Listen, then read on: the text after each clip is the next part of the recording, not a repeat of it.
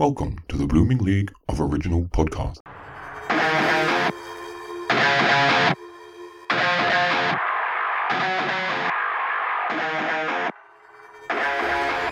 G'day and welcome to this particular edition of Thrush and Treasure, the Torture Chamber musical comedy podcast, where two musical genres accidentally morphed into each other. So now Beauty is the Beast and the Nut nibbles Nobby. And speaking of snobby, I'm Aaron, and I'm joined as usual by my his girl Freaky Friday. It's Evan, the musical man. How's it going? Yeah, yeah, good. Yeah, been very, very busy as usual. It, it has been. Just to explain last week's episode, or la- however long ago we posted it, we've taken a little hiatus to rejuvenate because poor Aaron's brain needs it. Our last guest, Simon Burke, made the comment that he doesn't know who is who, team musical or team metal. So this week we've swapped over and we'll get into that further later. So I'm playing team metal. Lucky me. But, anyways, I am so proud of myself because in 13 years of playing Lego video games, and I've played nearly all of them on multiple platforms PC, Wii U, and now the Xbox One. I have finally reached 100% on one of those games because the PC and the Wii U ports never had updates. So when there was bugs that wouldn't allow you to get 100%, but people on the PlayStation and the Xbox games could. So now I have finally on Lego Batman, the video game, the first one. I have finally, I'm so proud of myself. It has been a long 13 years. But, anyways, also I am scratched and bitten up. That puppy is wild, Evan, but I love her so much. Anyways, guess what? What? We have another Aussie diva in the studio today. And since this versatile visionary had the foresight to give me my first break, I think it's high time we thank him by dragging him through our torture chamber because this most snappy fella first burst onto the stage as Seaman Ill in South Pacific across Australia and Thailand before saying a huge Aussie G'day Dolly on a tour that led him to Miss Saigon. So much so that his seaman became a Marine. But after carefully lining up the chess pieces for the disastrous 97 non tour, things got a little hairy McClary and fell apart in a camera flash, rendering this rock and film roller Les Miserables and bereft of being able to pay last year's rent, next year's rent, in the original Aussie cast of Rent. But whilst in that homeless refuge, he further developed his passion for performance plus portrait photography, propelling this prolific performer to the prime position as the paramount professional pictorian for productions and producers. And he also lends his expertise to extreme sports. And I don't just mean footy mums. So please help me focus as we snap a huge Aussie g'day and a long time as this history making guest enters our sideshow alley, who after 55 guests is the very first ensemble member for today's chosen musical. And more than that, he's the man who took a chance on some clueless kid who claimed he could create musical crosswords, even though I had never made one in my life, yet slapped me ass and called me madame. That opportunity opened more doors for me than it probably ever should have, which kind of makes him the thrush and treasure fairy godfather. So with open arms, we fire the cannon and lock the chamber from the outside as we welcome to the show an inspiration, a collaborator, and now torture victim, as well as singer, dancer, actor, photographer, editor, and director. It's Mr. Gavin D. Andrew. Yay, welcome to the torture chamber. Finally. Yeah, wow. that was awesome, Aaron. I love those intros, matey. They are way cool. Thank you. That was uh, well picked up on. Even even um, Call Me Madam got in there. And chess. Yes. I almost forgot about chess. There you go. Yeah, because I think everyone forgot about chess, which is why it didn't really last in Melbourne. Specifically the audience, yeah. Yeah, I, I do remember that because that was um I think it was yeah, it was 97. I just said that. Goodness me, it was it was 25 years ago. Goodness me. And the same year that my poster for today, The Lost World Jurassic Park, was released, and that's being uh, released this week. Now, I would have had you on last year for the listeners at home. Gavin was actually one of the first people on my list of, of who be my dream guests because, as I say, he gave me an opportunity. Well, he put out a call saying, I'm starting a newspaper and I'm looking for collaborators. And I thought, well, this guy was in Rent. Cool. And I thought, what can I do? I'm not going to ask to review shows because that's like basically asking for free tickets to things. So I'll make crosswords. this is how my brain works. That I'm so, such an incredible moron that I signed up to make theater crosswords without knowing if I could. And you gave me that chance. And by the end of the newspaper's run, I think I had like six different columns or pages in, in the newspaper that you had started theater people papers and um, yeah, that obviously led to other opportunities. And from that, we have been able to get guests on this show. So thank you so much for that.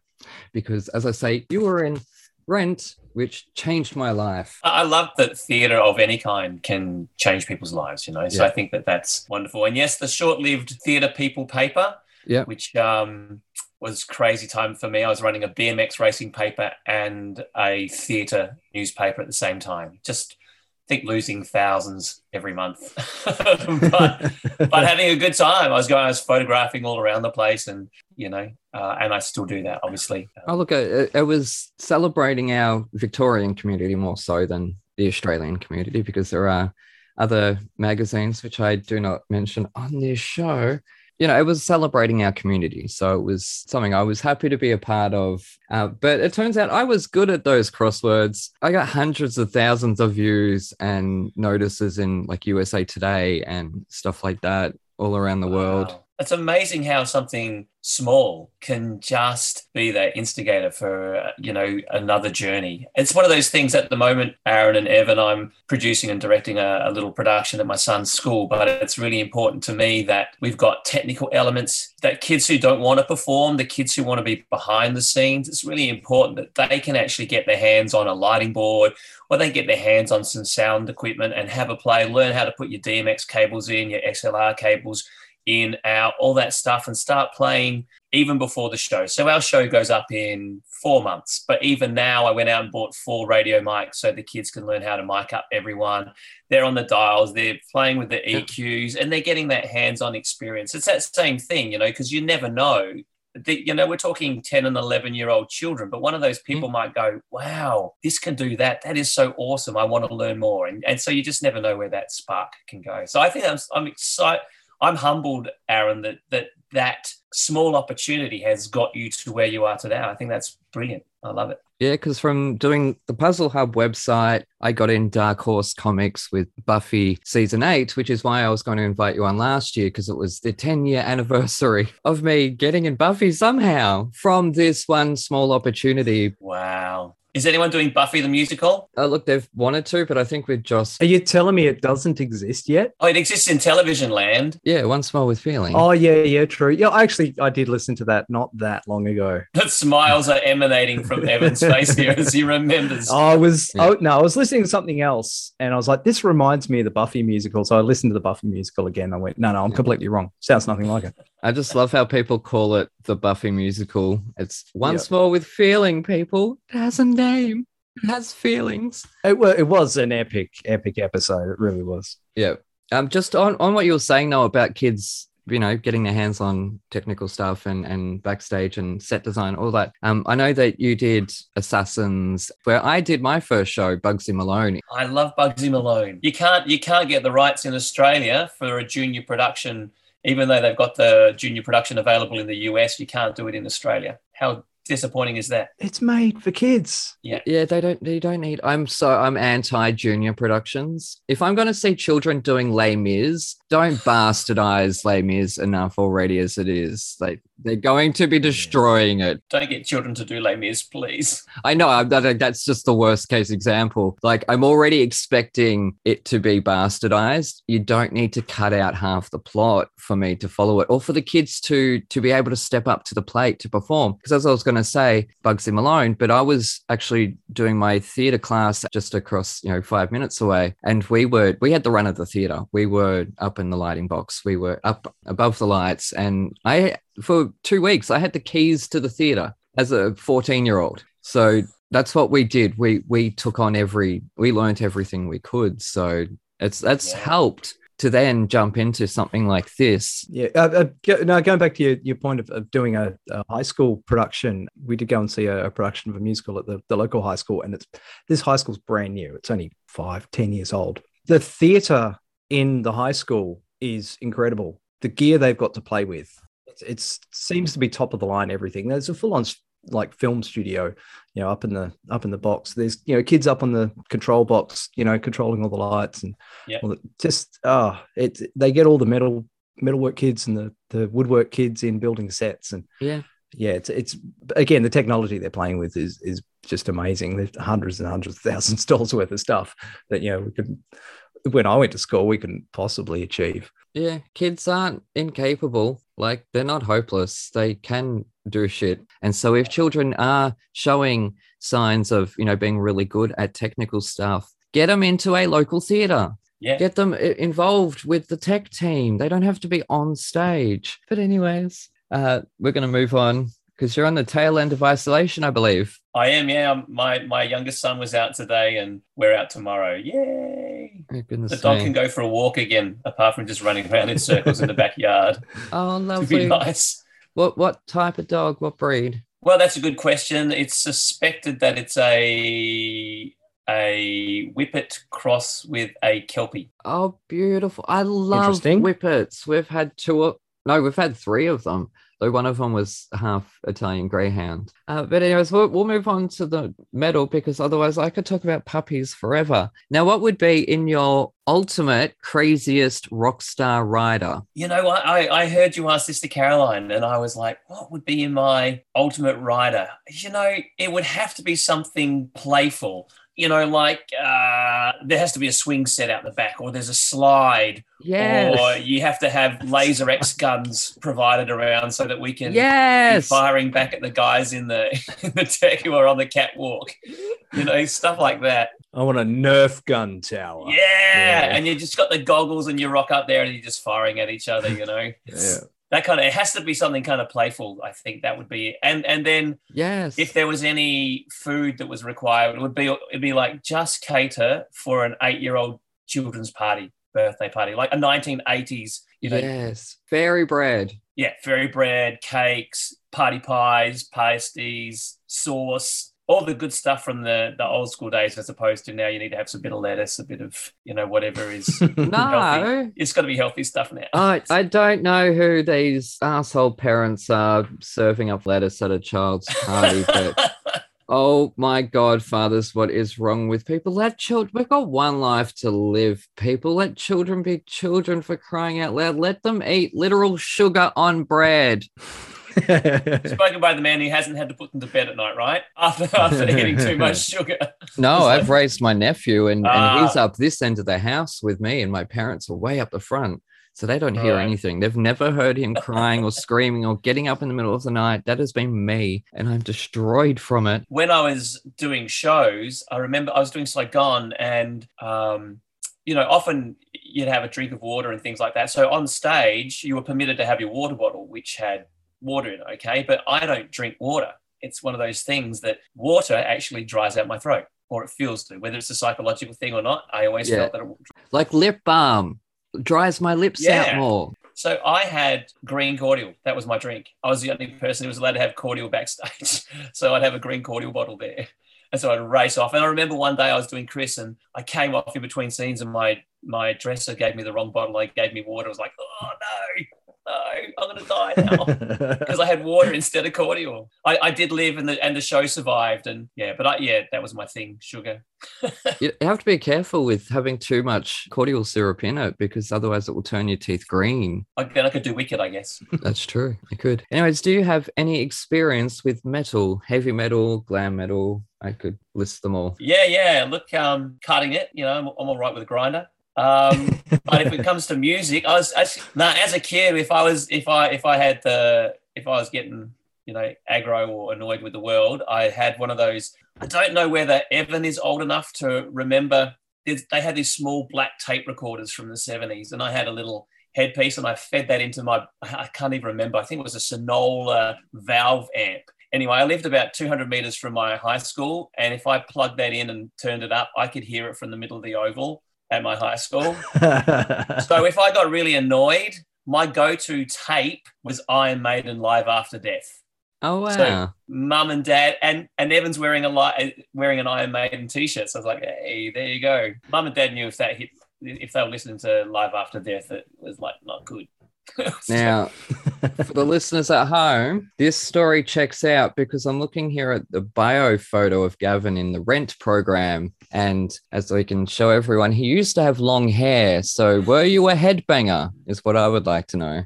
Uh, no, I was actually, I wasn't. I was really into 80s pop. It's that really candy. Duran Duran was my band. I was about Simon, to just say Duran Simon, Duran. Simon Le Bon was my man. If I could have been anyone when I was younger, it would have been Simon Le Bon. He was the man. That mullet. Duran Yeah, I was gonna say the clothes, the hair, you know, the girls. He had it all really. Yeah, yeah.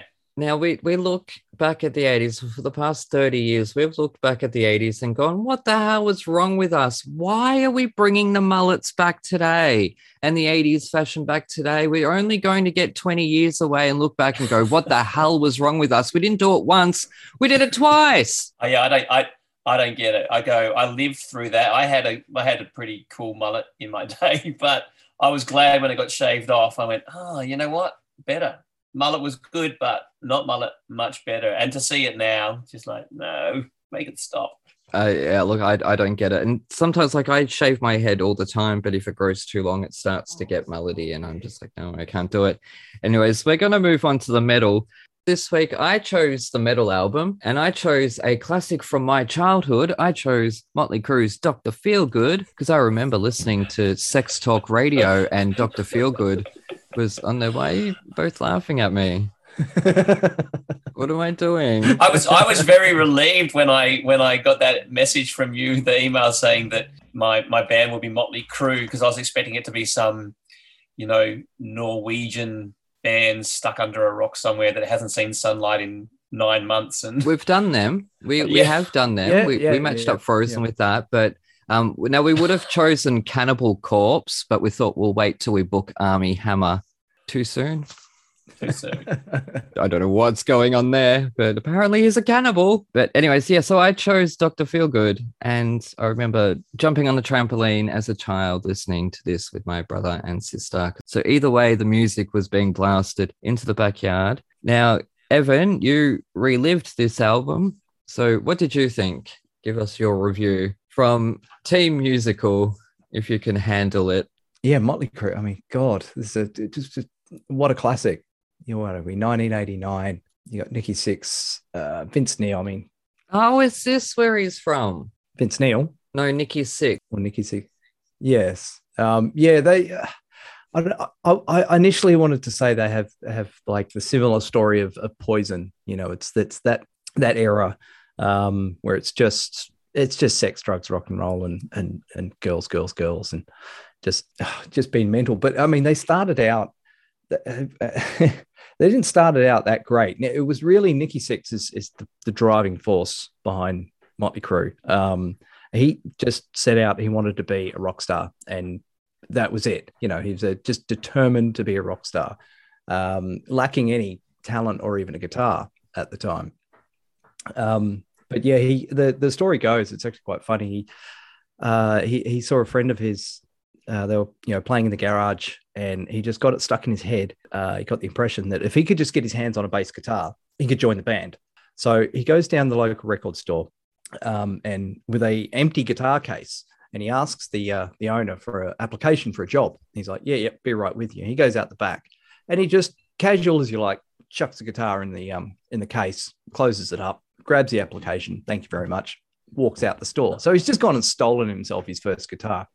Um, you know, got back to the, the garage, it's like, you know, look what I've got. I can join the band now. They opened it up and it's, it's fucking Gibson Les Paul. It's like, dude, that's a guitar. You needed a bass. Oh, you know? it was just devastated. So yeah, just just to join a band, he's gone and stolen his first guitar. Um, but yeah, I've ended up being a bass player, and unfortunately, he started out terribly. Like uh, they they were not good. one might say they were a motley crew. They were very much. but yeah, it's the it's it's the early sort of uh, a, a very common you know early band story of just living in the in a crappy apartment on nothing and you know Yeah. sharing fries from McDonald's and counting them out between each one you know because no one's got a penny to their name and yeah having to learn to play by playing you know, and apparently did some some horrible shows of just you know, oh, you know, we love the look of Vince Neil. We, you know, his his vocals are coming along, and and Tommy Lee's it was a fantastic drummer. Oh, is this where he's from? Yes, Motley Okay. Crue. Um, yeah, they had a fantastic drummer to start with, but you know, they're like that bass player. He's he's terrible. You know, he's got to go.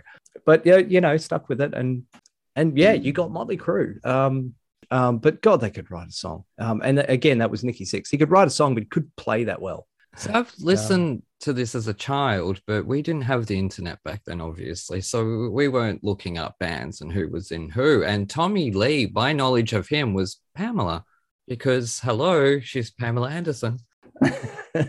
they really did hit it with um their, their second album, uh, Shout at the Devil. That was they they uh, who was it? Ozzy Osbourne actually noticed them um because they played. Do you remember we did Van Halen and we're talking about Steve Wozniak put on uh the Van Halen, Steve, Steve Wozniak from Microsoft. yeah, Um, from Apple. Apple, Apple. Apple. Oh, he's Apple. Yeah. is Um, put on the US Festival. yeah. Um, and the US Festival was was just this enormous bloody event. It was uh, anywhere between 100 and 200,000 people. They don't really know.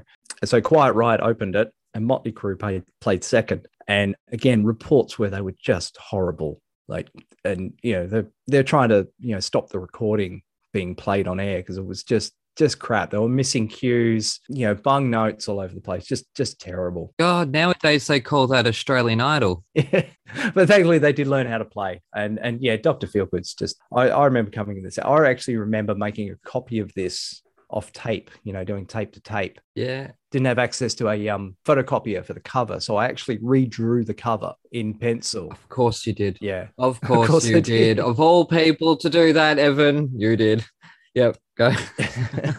so I could have my own copy. so was it good reliving it from so long ago? Yeah. Oh, it takes you straight back. It does. It really does. You know, you're, you know, uh, in a household full of metalheads. You know, all my older brothers are all blasting out different eras. But yeah, uh, certainly, again, this is my older uh, next. No, he's not the next oldest. Second eldest, um, Gareth would would crank this a lot. This these were they were a huge band. Yeah. Um, they knew they were going to be famous, and they set out to be famous and and you know achieve their goals. It, it really is a, a testament to just Nikki Sixx being um, ambitious and going for it and not giving up until they were famous. And we can thank them for setting that precedent. Good on them. No, they were lucky in that respect because look at what people have to do now to become famous. Like, and then what are they doing when they're famous? Literally nothing. My spirit is broken. Not producing music or acting or writing or anything. It's putting a camera on themselves and this is my personality, but it's not my personality because it's all planned for the production. Like they're lucky. Motley Crue are lucky that they actually they passed the test because what we're getting today with people who just want to be famous and set out to be famous without a lick of talent is we're getting Kardashians and it's quite sad. Anyways, Hmm. But yeah, I think it's actually surprising. I mean, talking about Dr. Feelgood itself, it's surprising the amount of ballads that are on here. yeah. You know, it's not all. It's not all kickstart my heart. No, and I didn't hate them because I'm so used to them. They didn't grate on me. Yeah, well, obviously, I mean, kickstart my heart was was massive, and it just you know it makes you want to drive fast and and hit things. It's just one of those songs. Yes, because it's in Burnout, I think, or Tony Hawk. I think it's in Burnout. yeah. I was just trying to look up. Like, I'm sure it's been featured in in plenty of stuff. I think it's in Burnout Revenge or Burnout Paradise. Yeah, I love those games. Um, yeah. So, Gavin, what did you think of this, and had you had experience with this album? No, I I was not a Motley Crue fan. I mean, it was interesting because I quite liked Kiss when I was uh, when I was younger. I had a Kiss cubby. All the guys around there and that long hair, and and my parents hated it. They hated that I liked Kiss. They they wanted ABBA to live on forever. I think from the seventies, but They have. Have you seen? well, no, they have. Yeah, of course. they're, they're back in 2020, which is a bit of a concern, but hey. Uh, so I loved it. I, I thought it was awesome. I put it on for my 12 year old to have a listen to, and he thought it was cool. We quite like getting into the car and listening to a bit of ACDC as we rock and roll along. So um, it was interesting. I just listening to it, it kind of reminded me a bit of Spinal Tap. And especially when obviously Spinal Tap is a whole play on that whole LA glam rock kind of thing. And and I I watched a couple of video clips as well just to entertain myself. And Kickstart My Heart starts off with cars smashing up and everything too in the in the old film clip. And I tell you what, it's really weird to go back and watch film clips from the 90s because they look so dated and 80s. They just feel so slow. Mm. You know, it's just them. They were just rocking up in in Kickstart My Heart. They just rock up in this this cab, and they're all just going, "Oh, this is where it began." And they turn up to the theater, and there's thousands of people there, and you know, and they're just in there. They're just skinny. They're people in the 70s, and that, like this was the 90s, but they're just skinny. There's nothing to them. Hair and hair and skin. Yeah. Well, again, that's that's due to them being all you know flat broke for years and and living on nothing except for you know cocaine and beer. You know? Yeah. That's where all their money went. yeah, pretty much. That's that's what they were. It's all about. It was the party scene. They they were your classic hardcore rock and rollers, though. You know, they were the fun boys of rock and roll, just taking it and living living hard. And as you said, Evan, in, in the eighties and nineties, people kind of went pretty pretty hard, I guess. A lot of them, not all of them, but yeah, they seem like that. And I, I listened to the music and I just enjoyed it. It was just fun. You know, a lot of tongue in cheek, a lot of stuff that you can't get away with now. Well, you you know, it just it fits into a different time. So many double entendres in there and and some blatant sexism and all that stuff, which just you know, it's a it's a it's a time stamp and it is what it you know it is what it is. And it's just fun. I just, I just enjoyed it. I just went crank it up. Yeah let's do it. So yeah i had a great time. Yeah. Listening back, uh, yeah, I, I got to admit, I heard the sexism in there. yes. That's another slice of your pie. Thank you very much. No Yeah. subtlety there. Well, maybe someone's a good cook and very possible they make a really tasty pie. No, that was just the uh, the rock and roll lifestyle. Yeah, God, if if, if bands live like you know ba- bands from the the eighties and nineties, um, if bands today lived like that, uh, they'd get cancelled quick smart. Well, I think some of them do. There's, I mean, there's a few who get away with it, but uh, no, when it's you know a different girl every show kind of thing, and having the having the roadies bring them backstage for you, and you know pick one, and you yeah, know, we've talked about that, haven't we? yeah, there was a lot of that going on in yeah, Van Halen as well. We're very big on that. Lambs for the slaughter. Yeah. Yeah, I don't know if you can get away with that because you know often it was often it was a case of oh she said she's eighteen, you know. Yeah. I said I was 18, but I was 15. Not not for no, no, not for a rock star or anything like that. For my first tattoo. Let's just clarify that out there in the world right now. That was when I got my first tattoo. That was not me sleeping with rock stars at 15 years old. That was 16. Anyways, we'll move on. Yeah, that's I I, I did I really enjoyed this trip down memory lane because I know it I'd said that we won't do Motley Crue because I was so familiar with them with their music, not apparently them as people, as I'm learning now that Tommy Lee is from there. and the drummer of all things, you know, Drummer. like how often is is the drummer, you know, goes on to be just as famous as, as the, if not more famous than the rest of them. correct because i couldn't i was like who's the lead singer i've got no idea who the, the lead singer is who just sounds like bon jovi's brother you know as as do so that was one of the interesting thing too about going back into this world how you know and i think simon burke alluded to this in his interview that the the talent of a lot of these guys in the metal genre and the heavy rock genre that's just phenomenal you know like you Mm. listen to the lead singer of iron maiden Bruce Dickinson. oh mate his voice is just amazing Isn't So it it's a one of a kind that one. Roth? yeah David Lee Roth? Dave, David Lee Roth as well, but I don't know if David Lee Roth could do it as hard and as often as Bruce Dickinson does. Is it Ian Gillan who was the lead singer of Zeppelin? Who's the lead singer of Zeppelin? Uh, Black Sabbath, Led Zeppelin. No, Black Sabbath, Ozzy Osbourne, Ian Gillan. I know that name. Isn't it Joy Division? The original, because the original Judas in Jesus was it the original Judas in Jesus Christ Superstar in the original recording? Wasn't it the lead singer? Uh, Deep Purple. Deep Purple. There you go. Was it Ian Gillan? Is it? Yes. Yeah. Yeah. Yeah, so I think he was the original Judas in the original recording of Jesus Christ Superstar. Oh, really? You know, and those guys are just just those voices are. But for me, I'm a high baritone, and anyone out there who's listening who's a high baritone goes, "Geez, I wished I could be a tenor." You know, you listen to all those rock and roll songs, and you just go, "Uh, "Can't, can't sing. It's too high. It's out of my league." You know, like listen to Farnham. So I remember people would say, "If you if you could have one wish in the world, what would your wish be?" I, I think I I think if you had three wishes, actually, my first wish was to be taller. I think my second wish was to be able to sing like John Farnham Yeah, you know it's uh, i love it I, I love the quality of those voices in in, in that heavy metal genre. Yep. Yeah. Apparently, uh, it's saying that Ian from Deep Purple, uh, he so he reprised the role for four years in the stage version. Um, so yeah, he did it for four years. Yeah.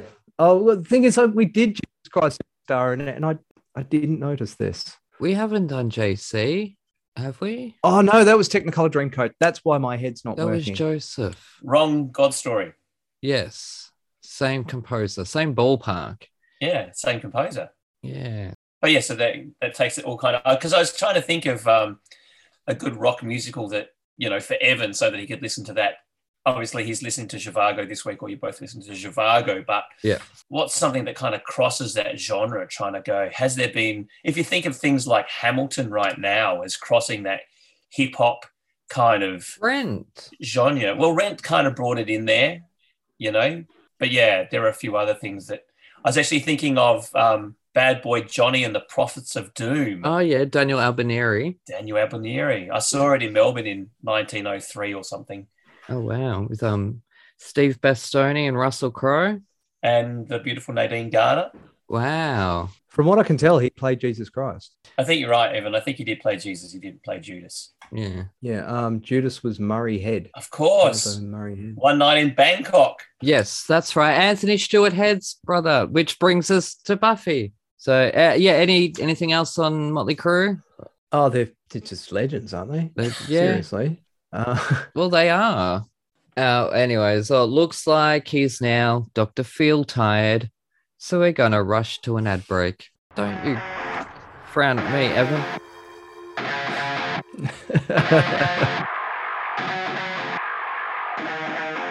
G'day, listeners. Aaron here. Because Evan and I are stuck in Australia, we thought we'd better send a spy to Broadway to check out the shows for us. So, here for today's review is our Broadway spy, Spencer. Up next is Mrs. Doubtfire, the musical based on the film starring Robin Williams. It's that. It is a film adaptation, it is a family show. Rob McClure is the best part of this show. He truly is the only person, in my opinion, who could follow Robin Williams in this role. He makes it his own while also giving you that comedy, just that funny. He is funny. He is Daniel Hillard with this show, I know you have the set designed by David Korins, who is fantastic at making houses, as you've seen in Beetlejuice, as you've seen in this show. He makes great suburban houses, and he's very talented. I love what he did with the set for this show. Up next, we have the costumes. The costumes, they're casual clothes, there's nothing, but we have the prosthetics. What they did to turn Rob McClure into Mrs. Doubtfire is fantastic, and they have a quick change in the show where they do it in 40 seconds. It's insane. It's crazy. I believe Rob McClure has stated that they turn him into Mrs. Doubtfire 248 times in an eight show week, which is crazy. This show also stars two younger kids, a boy and a girl, and Analise Scarpaci as the older of the Hillard siblings. She is uh, a recent college graduate and is killing it in this show. I'm so excited to see what she does next because she has a powerful voice. It also stars Charity Angel Dawson, who recently was just in Waitress, and she has that powerhouse voice and killed that song. The score is by the Kirkpatrick brothers, who also wrote Something Rotten. It's funny, but again, it's a family show. So it's not as funny as Something Rotten because they're not as dirty in this score.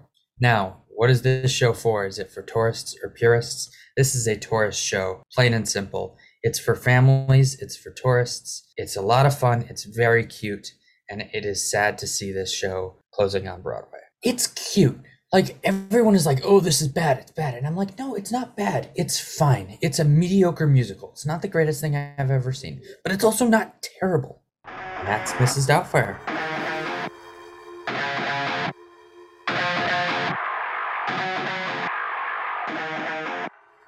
Anyways, we're back with Thrash and Treasure. I thought you would actually have a go at the um, uh, like you know the the medical system or you know by the by the cover and the and the title. Because I'm sure it's a poke at. I'm sure it's a poke at you know LA doctors who would just kind of prescribe whatever you ask for. Possibly, You know, but that was that was a big problem. in Australia, we had the Still is. sex radio DJ, well, at least in Melbourne, Dr. Feelgood, and she was female, and she used to give sex advice to us when I was like Sex eight advice show. years I remember that. Yeah. Yeah, remember that? Do you remember that, Gavin? Dr. Feelgood? Uh, I th- it, it rings true, but Mm. I grew up in Adelaide, so I'm not sure if it was there. I I, I think it is. Well, he's Perth, so Yeah. Uh, Look, I think it was across the border, across the board. yeah. But I, I didn't listen to it, so not very familiar with Dr. Feelgood. But I, I'm aware of that kind of character that was created on radio for people to call in and say, "Hey." It's kind of equivalent of the Dolly Doctor, you know, but on radio. Dolly Doctor. Yep. Yep. Anyways, we're back with Thrash and Treasure. I'm Aaron, that's Evan, and we are joined by my former boss, Gavin D. Andrew, who is been on how many stages across Australia in how many tours and productions? Three. Th- no, you've been in more than that. no. Surely. I've seen you in three shows. Uh, and that house phone is ringing, and I'm about to go ring its neck. Anyways, now you were in Secret Life of Us, which is the only entry on your IMDb. I'm I'm quite surprised by that. But how much method acting did you put in to play the role of photographer? yeah, it was one of those things that um, required a lot of research, I, I think, to do that. It's one of those things that I actually, uh, you know, I very rarely Google myself or something, and I saw that come up on, oh man, I, like I forget that I did these things. It's like, and I get a double credit because I was in the the film because originally it was a, a film, and then they they turned it into a TV movie. So I just appeared. I probably got a paycheck for a dollar fifty or something that came through to my agent, and Yes, but I was the photographer. Clearly, a lot of it. I think I had to bring my own gear, and I remember they had the um, the stills photographer on set, and the stills photographer was looking at my gear and looking at their gear, and my gear just kicked its butt. My gear was so much better than the stills photographer gear on set. It was like, Network 10 for you. Uh, anyways, um, now you'll have a third credit now after this show because woo! podcasts, for some reason, are on IMDb. oh, really? Yeah. Woohoo! You have now have an IMDb entry. I told you this, Evan. You do not pay attention to anything. You are as bad as me. Anyway, are you Anyway, saying I could now Google myself?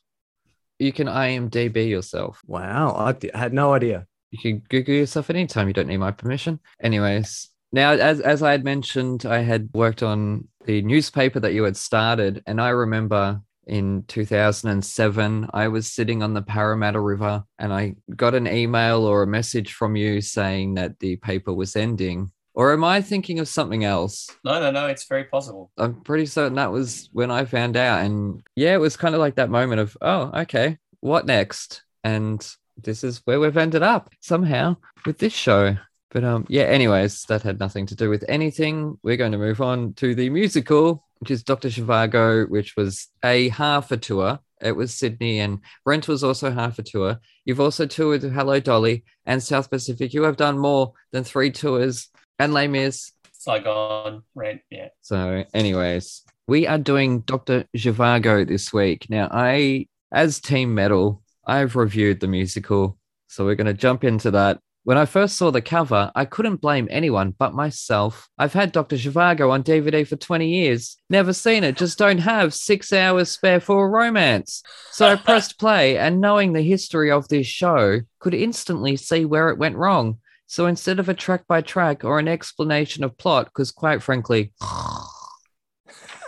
I have some ideas on how to operate on this show and bring it to what Des McAnuff and company were aiming for. Firstly, a hook. Branding is everything, and where Lara's theme from the David Lean film instantly reminds listeners of said film, which I've never seen, but I hear that music, I know what it's from instantly.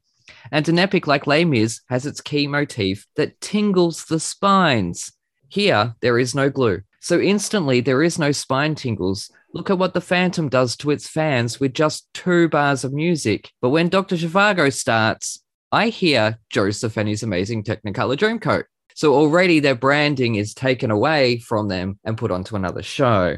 Secondly, where is the fun? I know this is Russia, but damn, this doesn't need to happen through music or plot. Look at A Little Night Music, for example, where the lyrics have a wink to them. And lastly, it's about 20 years too late. So without that spine tingling, instantly recognizable motif, nor memorable lyrics to be enjoyed, other than Hey Nunny Nunny, which was pretty fun. It's arrived at the right place just at the wrong time.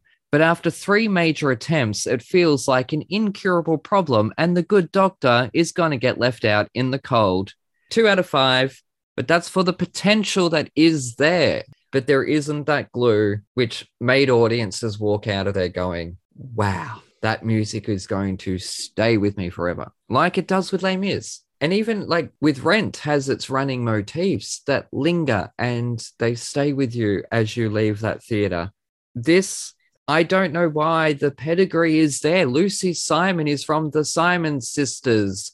Who is Lucy Simon? Carly Simon and Simon and Schuster. Like the talent that is there in this family, goodness gracious me. So I how could they not see that? I don't know. So I think that's where it went wrong. But also, I believe there's snow. Now, there's a psychological thing is when you're watching cold things on a screen or on a stage, you and the audience feel that cold or you feel the warmth. So I don't know how it would have gone with all snowy scenes would the audience feel cold through that? So I don't know. I hear there's so much potential, and amateur theatre companies would have a field day with this because it is an epic that's within their reach. Yeah, so I think it was a shame at the end of the day. It lasted 23 days on Broadway or 23 performances. Like, Ouch. Wow. Yeah, that's three weeks. and I think that's where they went wrong. Well, there wasn't any quote unquote stars, if you will, which I think that's a bit of an insult to those performers. I'm, and I'm not saying that as my personal opinion. I'm saying that as, as someone who looked at that cast list and only one person instantly stood out to me. And I'm not an idiot when it comes to musicals. So at least three of them should have stood out, but there wasn't anyone to get that that fan base in. So, in terms of selling this to a 2015 audience, that's where they've fallen flat on their face is that there just wasn't anything for that audience, that modern day audience. They just had Hamilton to cling to. And like a couple of years later, they had Mm. Oklahoma, which was damn sexy, and young people loved it. This was 2007, I think it was, or 2003 at La Jolla Playhouse. So that was its world premiere, but then it was in Australia. And am I remembering correctly? It was touted as a world premiere again. I think so. Yeah, 2010. 2011. We opened 2011 at the Lyric. Did we open at the Lyric? Where did we play? yeah, and then it then it came to Melbourne. yeah yep, Lyric Theatre in Sydney. Yeah, Fond memories. touted as a world premiere.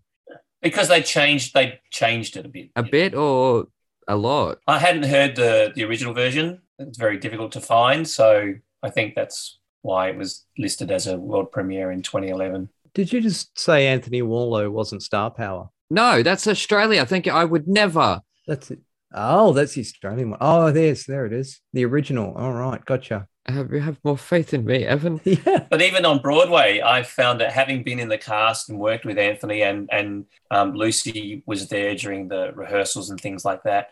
I find it really bizarre that they went to Broadway without Anthony. Yeah, I do too, because he'd already done Annie on Broadway by then. So he'd already earned his equity card. So he could have. What did you What did you get from it, Evan? Um, uh, I haven't been able to see any of the the staging or or you know visually what's going on because you know sometimes you can have musicals where the you know the the music might not be very strong but they'll put on you know an amazing show and people walk away going that was amazing you know whether whether the music's any good or not. Yeah this i don't know it i mean it sounds they've obviously gone for you know 1960 something sort of era music and it is very much like that you know the orchestration sounds old it's it's i don't know it's the choruses it's it's the way it's all put together Oh, you mean thematically, not just outdated? Like, you mean it's a deliberate choice for it to sound timely? yeah they, they're going they're going for that sound It's almost it's almost filmic, I reckon, in the in Yeah. its score that it's almost a filmic score. It's very lush. It's very epic. The Yeah. the ingredients are there. It just needed a bit more salt and a splash of soy sauce. i just found it it sort of cruises along at it starts at like an eight and then peaks at a 10 and then drops down and idles at an eight again you know it's just big all the way through and there's there's no ups and downs and Yeah. um, you know, it doesn't seem to uh, not flow, but yeah, there's there's not lulls and high, highs, lies, God, my brain just broke. You are turning into me. Yeah. Um, you know, like what I was comparing it to to Dr. Feelgood, you know, it does there's ballads and then kick ass heavy metal and then another ballad and it, it you know takes you on a ride. There's a band who understands the flow of an album on that. Yeah, Dr. Zhivago, it's just like I said, it starts at an eight and then you know peaks at a 10 and then settles back down to an eight again.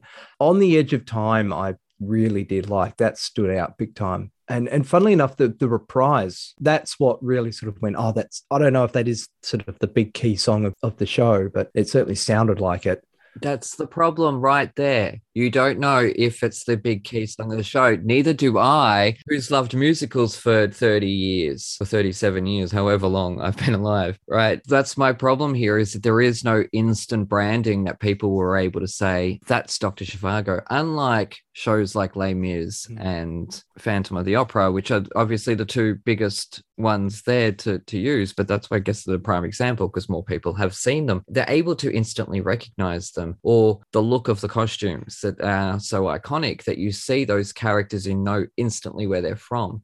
There was nothing to sell this show to the tourists and the purists would have avoided it on Broadway because this is a show for tourists. So we're not going to go see that show.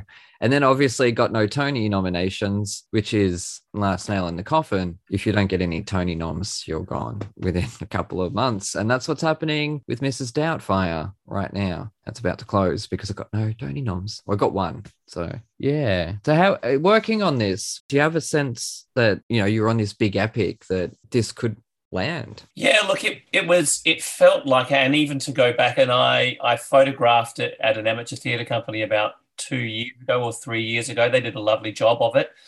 Um, but I, I, think you guys are right, and it, and it felt like that there is so there is so many things to like about it, but it doesn't work as a complete piece. And it pro- possibly needs somebody to come in and just rip it apart and try and if you want to kind of come in there and, and, and put it back together and say, look, this is how it goes. I mean, if you haven't watched the film, the essential version, without giving away too much of a spoiler here, is there's a guy, he gets married, he falls in love with another girl, he goes to war, and he's basically torn between, you know, the honor of looking, of staying faithful to his wife or staying faithful to his feelings. Oh, I'm bored already. Does anyone die? oh, plenty of people die because it's the Russian Revolution.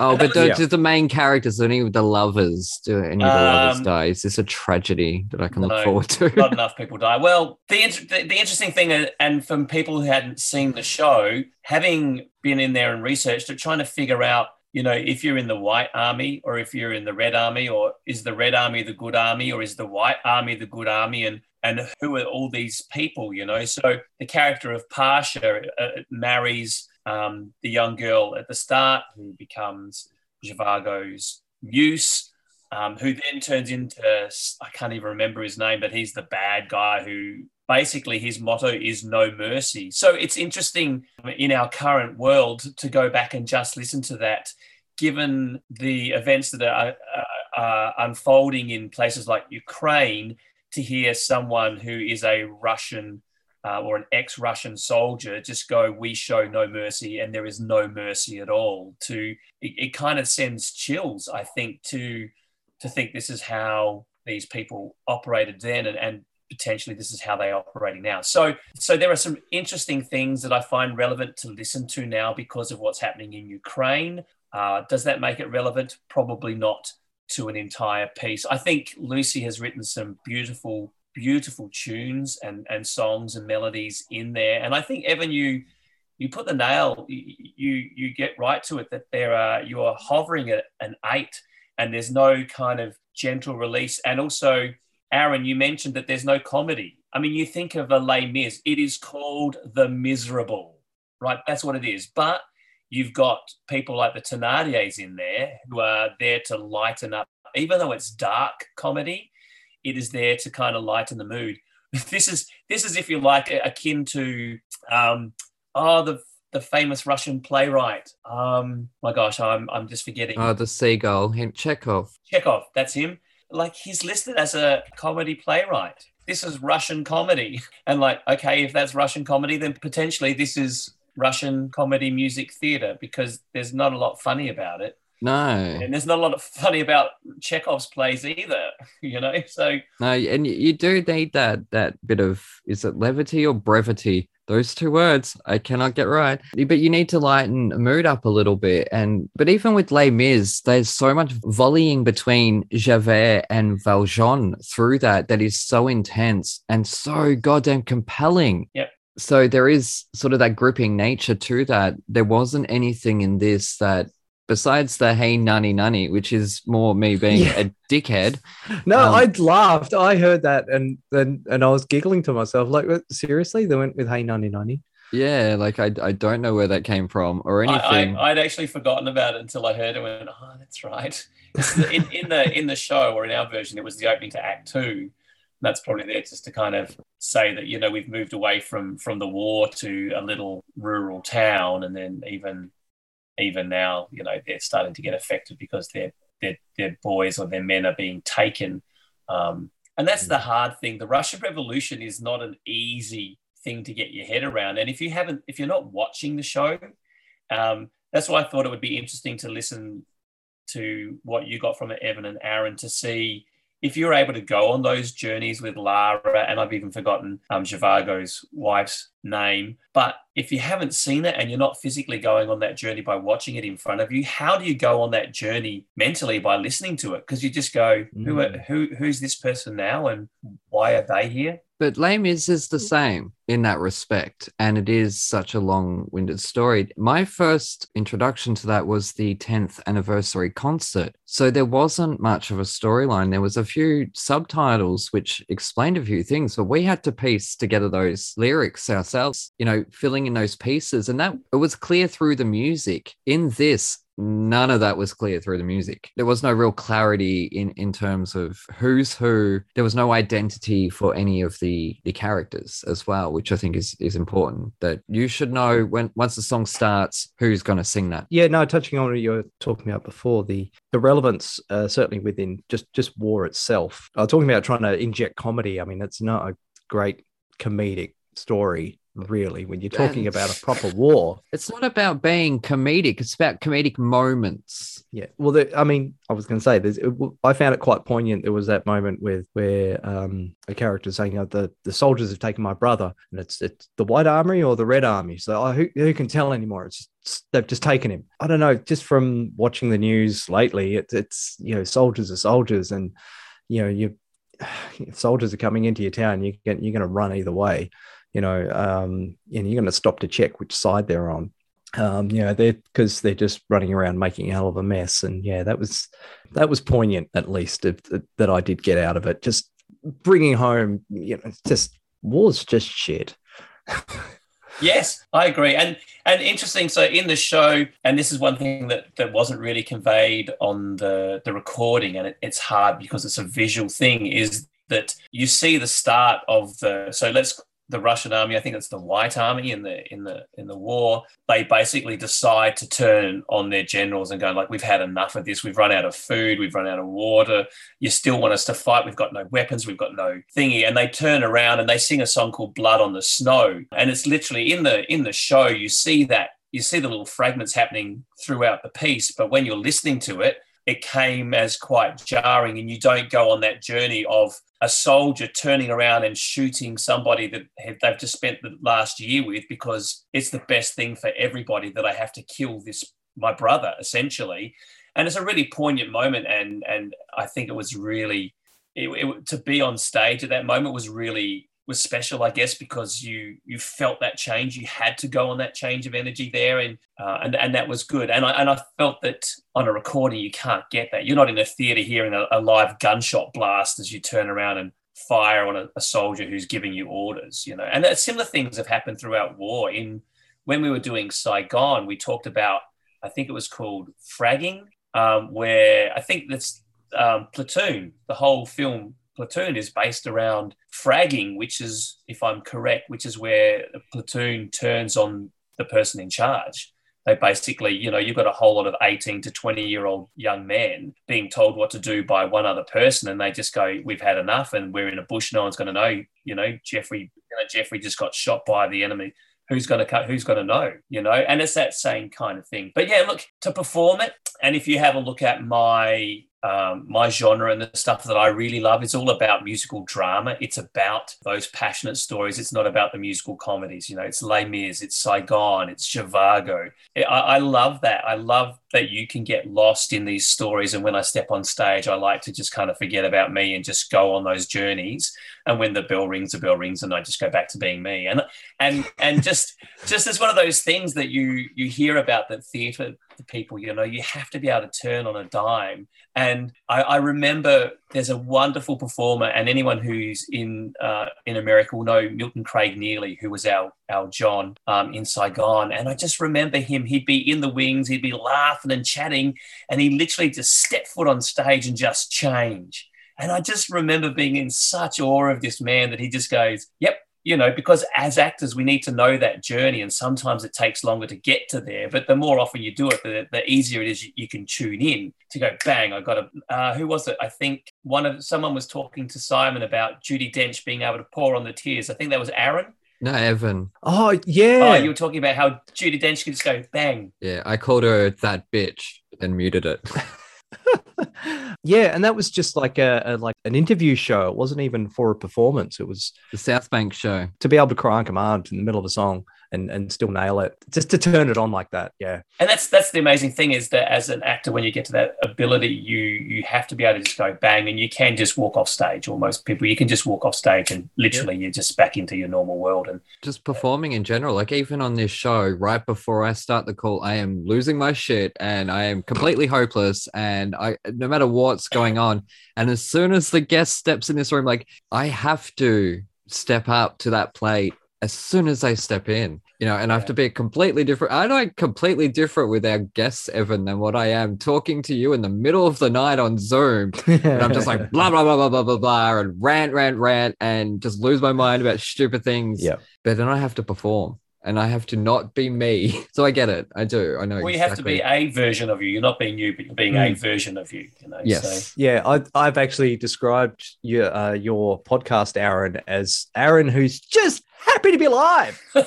Funnily enough, it's the same with um, I hear a lot from uh, uh, professional wrestling. Their their personas, they yeah, when they when they develop them, they'll they'll take an aspect of themselves and then just exaggerate the hell out of it. Yep, and drag queens do the same. And but no, this is this isn't about me. How did we get onto me? This is about Doctor Zhivago. Um, because you're always talking about you. No, I'm not. That's that's such a lie. Like I, this is the second time in Australia that we've sort of tried this epic musical. We we tried it with Eureka the first time, which, as you can tell by the look on Gavin's oh, face, didn't really work out. Shaking my head shaking my head. Don't know what happened what there. They should keep trying, though. Is one don't give up just because we've had a couple of failures that you know just didn't hit the mark. Like I remember watching Eureka. I had many friends who were in it and just being so disappointed. Last week, once again, we all when you were talking with Simon, and you you raised the question about Australian recordings. Why don't we do any recordings in Australia? And look, I I agree. I I disagree with with Simon. I understand that you know it's about well, the, the thing is that a, a recording makes you immortal. Essentially, it's that people like it and listen to it. If you think of the Australian recording of Jesus Christ Superstar, 92 with John Farnham, Kate Ceberano, people, guests have come on this show and brought it up to me. And I'm like, yes, oh my God, yes. it's it's a great recording. And if you look at if we talk about Zhivago and we and we bring it back to there, had they recorded Anthony Warlow in Zhivago, who is infinitely better than the, the guy from Broadway who does a lovely job, but he's not Anthony Warlow. And it's the difference is there are not many people that interpret a lyric or interpret dialogue through music like Anthony Warlow. He is just there. He, you know, if you think about the Brat Pack, and once again, Simon alluded to this to to himself, to Anthony Warlow, Philip Quast, Deborah Byrne, um, Marina Prior if you go back 30 years to that group of people in Les Mis and, and, and Phantom of the Opera in the late 80s and early 90s, we have not produced musical theatre stars like those people since that time. And that's not to say they're not there, but just like Hollywood hasn't,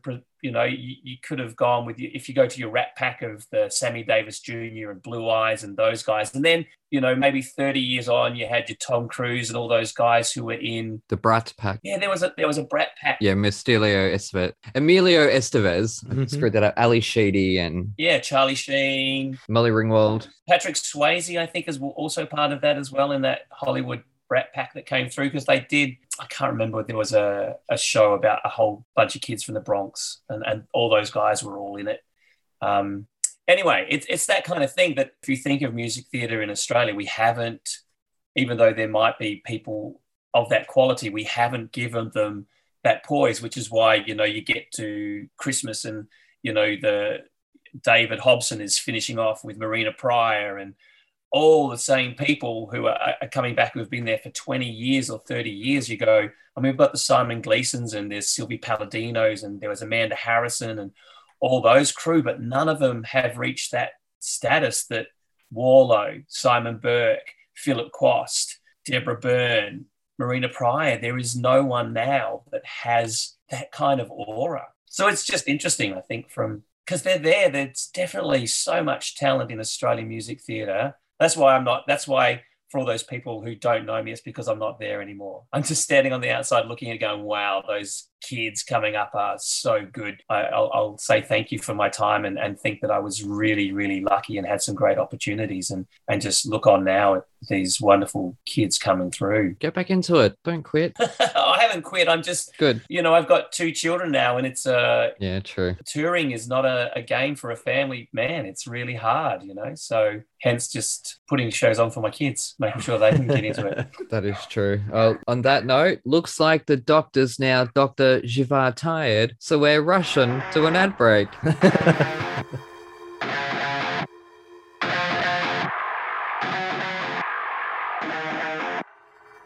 G'day, listeners. Aaron here. While you're topping up your coffees, did you know that you can support our show and go on a fantastically scary adventure at the same time? Go to www.thetoniston.tales.com forward slash bookstore to grab your copy of The Toniston Tales, a darkly funny Aussie trilogy about a young boy who rescues injured animals in his spare time and the roller coaster ride he's taken on by a literal fish out of water.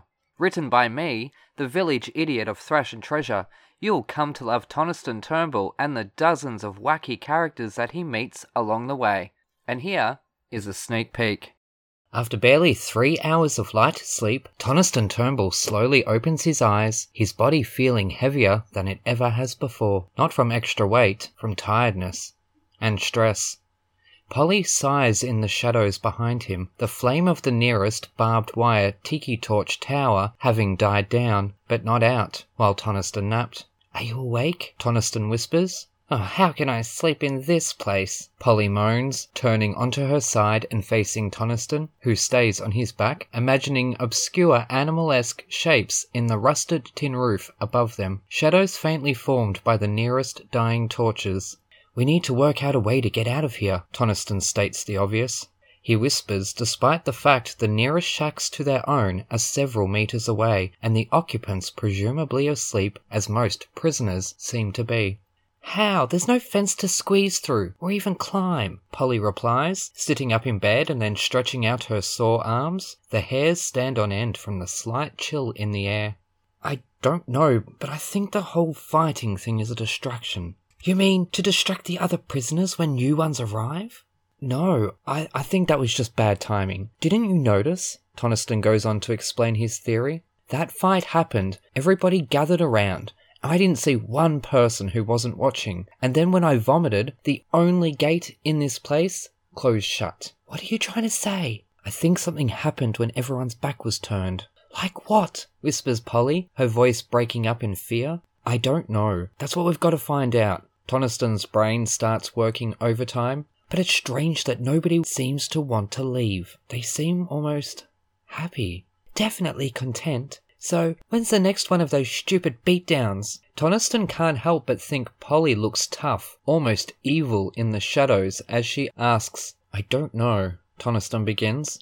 But both teenagers are distracted by a crumbling noise in the distance. Hopping out of bed, Toniston joins Polly on her own, equally uncomfortable one, spotting a large, white package hovering close to the cave ceiling, behind it a shadowy figure. The package is lowered down, causing the teenagers themselves to lower as well, hoping not to be spotted by whom or what may be operating this obscure crane. Over a long, slow descent, the package is dropped to the ground. Polly keeps her eyes on it, but Toniston looks up immediately, spotting a large black shadow scurry away to God only knows where. Come, he whispers as he quietly hops off her bed, slipping into his docks with bare feet. Polly follows his lead.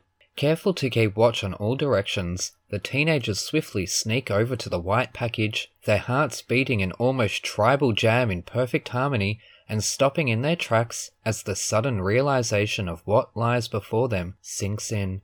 A woman, seemingly in her early twenties, wrapped up in bandages from the neck down. No, not bandages.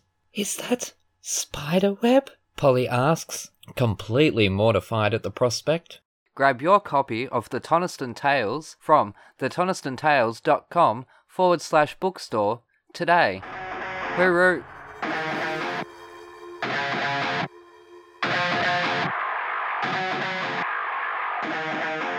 Anyways, we're back with Thrash and Treasure. I'm Aaron, that's Evan, and we are joined by my mate and one of Australia's prime theatre stars, no matter what he says, Gavin D. Andrew, who I've seen in numerous shows. I think you and Bert Labonte are the two guests that I've seen the most perform. In fact, I think you're the only two guests that I've seen perform. well, there we go. No, no, you're not actually. But anyways, can you do any celebrity impersonations? Uh, no. You can't? Oh. How's that? Do I have any? No. I can do really bad accents, but um, that's about it. Yeah, I don't have any celebrity. It's not a skill set that I have. How sad. That is. I'm I'm devastated because I'll be asking every guest from From now on, yeah. Here we go. Oh well anyways, photography. Now you've shot a lot of shows. Which is one you don't have to name or I'll, I'll, if you do name it, if you want me to bleep it out, I, I will. But what's one professional show that you've shot that you were thankful to have not been in? Oh, yeah. That's um. I don't know. I'm a pretty easily entertained kind of guy. And there's very few shows that I've actually seen. And I've seen a lot of shows, especially with young kids, because that's I, I photograph a lot of school theatre and amateur theatre and stuff. But no, I'm I'm I'm always finding something positive uh, from any show I attend. If I can mention the worst show, I'd love to mention this because Yeah. it makes me laugh. The the worst show I've ever seen was at the Riverside Theatre, and you might have to bleep this out In Parramatta. in Parramatta. But I had a friend who just finished Les Mis and she was doing this show and she said, You've got to come and see this show. It's really not so good. And we were doing Les Mis at the time. And I think there was about 10 of us and we booked the front row of the theatre at the Riverside Theatre. And I don't want to say any more now. I feel like I've overstepped the mark. But we were we were in the front row, literally with tears streaming down our face from trying not to laugh so much because it was so absurd. And had I been in that show, I probably would have. Yeah, I wouldn't have wanted to been in that. But apart from that, I you know, there's always something good um, to, to to take away. And when you're behind a camera, you can you're concentrating on images, so sometimes you get a different perspective. You, I, I've been to a couple of shows that I photographed and went, oh, I'll come back and I'll see this, and I and I come back and the experience is different because now I'm focusing on on everything. And here's another little thing that's interesting. So if I'm in row G and I'm in the middle, and that's probably you know GH is where you want to be if you're watching a show, right? I need to I need my binoculars because I'm so mm-hmm. used to having a 300 mil lens where I can just look at people like this and I want to see what the ensemble are doing. You know, my whole career has pretty much been in the ensemble and, and, and covering leads. And I want to know that they're on. If I'm at that show, I want to see the relationship that's going on on stage. So I need my goggles. So if you're out there and you're performing and you see some old bald guy in the middle of the row G with some goggles, it'll be me. Just making sure you're on par that night. You're not just phoning it in. Yeah. You you mentioned you'd done a lot of covers. Um, Les Mis, did you play a character? I can't find my program. And how do you pronounce that character's name? The character's name is Joly. Oh, is that how it's said? I didn't want to embarrass myself and try to pronounce it. Joly. Yeah. Isn't it like E N J O L R A S? No, no, no, no, no. That's that's Enjolras, and I covered Enjolras.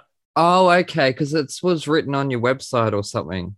Yeah, look, I've got one photo. and In fact, it's the if I could find it now, I would show you. It's this. It's the photograph that was taken by a friend of mine during a dress rehearsal of me playing Enjolras, of which I got to perform once at the Theatre Royal. That was it. And I found out as I walked in the door, so I didn't have any time to tell anyone to come and see me. Oh, God. The only person I know who came to see me play Enjolras was the company manager. She came out into the audience to see me play Enjolras. Oh, Um, wow. But I loved it. Um, I loved that role and I loved covering. it. In fact, I was because I just finished Saigon with Guy Simpson, who was our musical director on Les Mis, and I was working um, with him on the Marius material. And I think I got to the final callback, and they all went, "We know you've been working on the Marius material, Gav, but." Do do you know the Enjolras material? I was like, yes, because here's the so Evan. Have you ever seen Les Mis? No, no, not at all. I know nothing about it. Yeah, it was, it was funny you just sort of added that at the end that you were, you know, excited to to jump into a different role because I was, was going to say that would just terrify me one day to just rock up and and they're like, oh, you know that thing you've been rehearsing for like eight weeks. Well, we want you to do his instead. That would be terrifying. Uh, it is, and it's one of those things I mentioned to to Aaron um, just over the emails over the week that I, I love understudying characters, especially a principal role, because you get to go on and you you tell the thing that I love is telling the stories, singing those songs that those characters do, and going getting in their headspace and, and going on those journeys. That's what I really enjoy. But what's really nice is that you get to put on the big pants, you know, for a show or two or maybe a week, and then you just go back and you can you you just go back to your normal role in the ensemble and it doesn't mean that you relax but there's just a more I, I guess it is a more easygoing because it's your role and you realize how important it is for the the people that are doing you know the big pants roles for eight shows a week that they've got you know quite a bit of pressure on them right there and whilst every time i set foot on stage i'm going on those journeys which is the exciting and interesting part of any production and why I can do it eight shows a week is because you just you know you put your clothes on and, and you go in and you and you just disappear for a while and then come out. But not everyone's like that. Let me tell you. Hello to all those people out there who love to change it up every day, and those people out there know who they are if they are listening, and then that makes it wonderfully entertaining as well because they are professionals and they know how they can keep it light and entertaining and and different every every show. You know, because if you're if you're doing a show for a couple of years, you don't want to get old and stale. It's just no. so. Just going back to, to Evan's question. So yes, I enjoy the challenge of going onto one role, but in Zhivago, I was actually a cover and uh, not a cover. I was a swing. So the difference between a swing, a swing needs to understudy all the ensemble parts and a, a cover understudies a principal part. So, for example, in Zhivago, there were two male swings. Um, myself and Chris Scalzo, who was brilliant. He's he's just so switched on and, and so good, Chris Scalzo. Yeah, so he did half the male ensemble first as his first priority, and I did the other half, and then we started learning the others. But you've literally got to be ready to go on. Bang! Uh, We were doing Zhivago, and someone got injured in one of the scenes and literally you get a call saying, Oh, uh, Gavin, X has just injured themselves, get into your character for whatever it is. And literally on this show, I and I played this role quite a few times. I ran upstairs because you're just hanging out in the green room, chilling. Ran in, got into my costume, and I was just getting ready. And I know that this person had to come on and they had to sing these lines at the start of this next scene. So I was just hauling ass, just trying to get down on the stage, getting into the right costume and and getting there just in time. And I, I think I literally just walked straight through onto onto prompt side and then bang straight on the stage with these opening lines. And it was just like there was no time. But that doesn't happen all that time. Generally, you know, you know, someone will say they're sick and you just have a little bit of a brush over it, you know, the half or something like that. But yeah, every now and then it's just bang. And I, I would love to mention my, my dear mate and, and a friend to everyone in music theatre, Hoggy, Oh yes. Glenn Hogstrom. Who will be regarded in this industry as probably the best swing that this country has ever known. He's just, he was brilliant. And we lost Hoggy uh, earlier this year, Last year, late last year. Yeah, but just uh, just Yeah. his ability, and you just speak to people who who worked with Hoggy, his ability just to walk on and just, unlike me, I'm like, oh, no. Hoggy's just like chill. He's got it. You, Hoggy's on stage. He's got it. So yes, a big shout out to to our man Hoggy, and sad to have lost him from our world, but he will definitely be recognised by those of us who have been in the industry for a long time as one of the best swings that we ever had around, and, and such a joy to be in in a cast with. just a really lovely guy too. Absolutely, At the end of the day, just to sit there and have a drink with him at a yeah. cast party was I was the odd one out and he was so incredibly warm. Like they all were very much so, but a great a great human being not only a, a wonderful swing but a great human being so yes yes. different different roles call for different superpowers i guess evan Mhm. you Mm. know Yeah. uh, and, and for me i that was my first time that i swung and i really i wasn't great at it i'm sorry um, I, I enjoyed doing some parts but not others you know um, it's not my thing but there are people out there who do it and do it bloody well and, and they deserve medals Now, do you think that the Tony Awards should award a uh, best swing or best understudy or something sort of recognize? Yeah, look at that. It's um it's an interesting understudies, swings, that's a hard call. Should they be recognized? I think they're always recognized by their peers. Everyone who Hmm. steps foot on stage eight shows a week knows that a swing's got you covered or a cover has has your back and all those things and they are so important. And even now, just to put it in perspective, doing a little primary school production, you know, we've got COVID going around and wiping people out every now and then. We've got a, a pool of 300 kids to try and cast a show. Now, we've just managed to cast it. But, you know, even this week alone, I've got seven kids out because they've got COVID. Now, Oh, come God. October when we perform, and I, I photographed a production three weeks ago, and it was their final dress rehearsal, and two of the leads were off with COVID Oh, goodness me. you know and so Yeah. that you know they had covers but i go okay so in my little primary school do i you know assign some understudies and covers and if you do do you give those kids a performance because they're going to have to work hard to learn all the parts and all the roles of the people who are going to do the role but as an understudy you have to realize that you may never get to do that. I've understudied roles and i've never performed them. Um, and that's just one of the you get paid as a professional. You get paid to come in and rehearse. You get paid to learn and, and be on standby. But you know i'm just going to go in my school where i've just managed to get you know the whole show cast once. Can i cast it again? Or Mm. and and what are the chances of you know more people in the cast getting covid? Do i try and cast it from someone who's just done a production you know three suburbs away and just go to the talk to the music theatre performer or the you know the performing arts teacher. Say hey you know how you did that show a year ago if anything goes wrong. So yes look the understudies look i don't know. I think it's wonderful for them to be um, rewarded but i think it it then turns it into a competition. You know pretty pretty much you know it's you know is the understudy is the understudy better than the performer? Doesn't matter? Because everyone tells a different story a different way. And just like anything artistic it's all subjective you know. You might prefer one person in the role evan might prefer another person in the role. They all do a brilliant job but it just comes down to personal taste at the end of the day.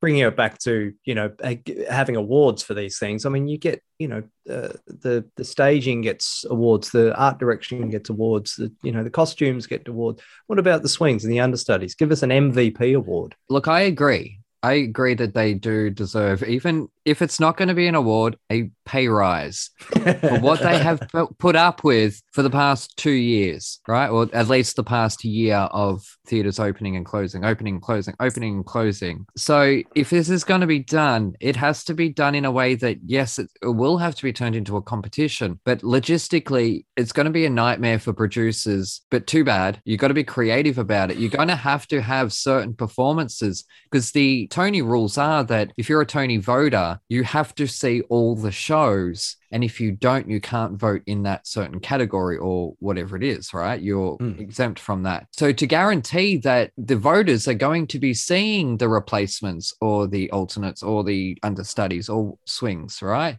You're going to have to have set performances for that, in which case you're literally asking people, hey, can you take a day off work in your leading roles so that your replacements can get paid? So that's already going to cause a bit of a problem for people to be like, you can take a day off now out of the spotlight and your paycheck. And that, you know, that's, that won't go down well. Because there are performers out there who pride, especially old school performers, and I don't know if there's who never want to take a show off, you know, like. Yeah. Mm. Billy Crystal doesn't have an understudy. Right. Their the mentality there is no one is going to see Saturday Night Live, uh, Saturday Night Live, uh, Mr. Saturday Night to see anyone but Billy Crystal. Wow. So to see his inter, uh, understudy, oh my god, I can't even friggin' talk. To see his understudy, there's there's no understudy because you're not. No one's. You know, you you're there to see Billy Crystal. It's like going to see Hugh Jackman in concert and Hugh Jackman's off that night. Yeah, Yeah. Uh, yeah, Hugh Jackman's understudy will be on for his show tonight. That'd be interesting. But in some some singer in Australia or some international, I've never heard of him. He cancelled a concert because of having the flu or something like. I don't know, but Doesn't ring a bell. like these these things are going to happen in terms of people needing replacements. And in the past uh, year and a half, yes, it has been very intense. So either it's going to have to be an honorary thing, or it's going to have to be per team. You can't single out an individual there because an individual, a an understudy may understudy three different roles, and it's going to be sheer dumb luck that they're going to be nominated for whatever role they get nominated for because they were on that time as that role. Whereas they may be better in a different role. You know what I mean? Like there's so much. But you also need to to look at the like the different scores. So for Rent, like I think of people like Thern Reynolds, once again another brilliant stalwart of the music theatre industry over here in Australia, and I, also a brilliant swing dance captain, just and lovely human being. But those guys who did Rent, like understudying, I can't even remember the song at the La Vie Boheme, all that stuff going in there. You've got counter melodies going everywhere, and these guys have to learn every part and be ready to go on and fill in for any part at any time. You're like, oh, oh my gosh, it was just hard enough for me just to learn my part, let alone those guys having to learn multiple parts. And and that's the thing is that you're not comparing apples with apples. You know, how do you? I don't know. I think it would be a hard call. I think that the industry knows, respects, loves, um, and and supports the people who understudy. And I think to start giving awards to it starts being hard. You know, unless there is. I don't know. I like the idea of an MVP there. Yeah, like you said, a you know a peer reviewed sort of voting system. It may not be a Tony, but you know it'll be a An honorary Tony, they give them out. They've just given them out. What happens in rock and roll? yeah. That's the thing; they just don't go on. You know, like no, they drummer- don't. They get replacement musicians. Oh, not uh, not that often. Not that often. You wouldn't replace a lead singer though, would you? Like if No, it- well, you know, there's been cases. You know, drummers broken a finger. That's it. We're just not playing tonight. You know, you can't. You know, the bass player can't just pick up the lead guitar. It, it's just not going to happen. You know, and there's no understudy for you know. Brian May won't be playing tonight, so we've got his understudy Yeah. on to play. It's like, oh, hang on. Yeah. Well, yeah, it depends. It depends on the band. It does. Yeah, it does. Does depend on the But band. it, it, it has happened in the past, but it's not it's not the standard. Is Yeah, I was just trying to think. Like you had um you had uh the lead singer of Judas Priest stand in, I think for Ozzy Osbourne, um, and do like entire shows. But that and that's just a weird random one off though. Like that you could have someone good enough and knows the material well enough to just get up and play with the band. And and the crowd loved it. You know, the crowd would go mental because it's you're replacing a star with another star. That's a big difference as well. Thank you for the segue there. I'm going to move us along because we're running out of time. Standing ovations. What has been your experience with standing ovations as an audience member as well as on stage? Do you feel like audiences have changed maybe? Yeah, I'm not one who gets to their feet very often. I have to really be moved. It needs to be genuine for me. The last time was for Come From Away. Yeah, and then I regretted it. Uh, I didn't regret it. I I really enjoyed it, and as a performance piece, I really enjoyed it, and I stood for that. But I hadn't stood for anything for probably fifteen years. You know, so it has to it has to touch you and motivate you to stand. I'm, I, everyone, everyone else can stand up around me, and I'll still sit on my bum if I don't think it's worthy Yeah. of it. Me too. That's just how it is. You're the grumpy old guy in the middle with his binoculars going, nah, didn't feel it. Nah, person person up on the right was not there tonight. They were just phoning it in. I'm not Yeah. standing until that person gets gets with the show.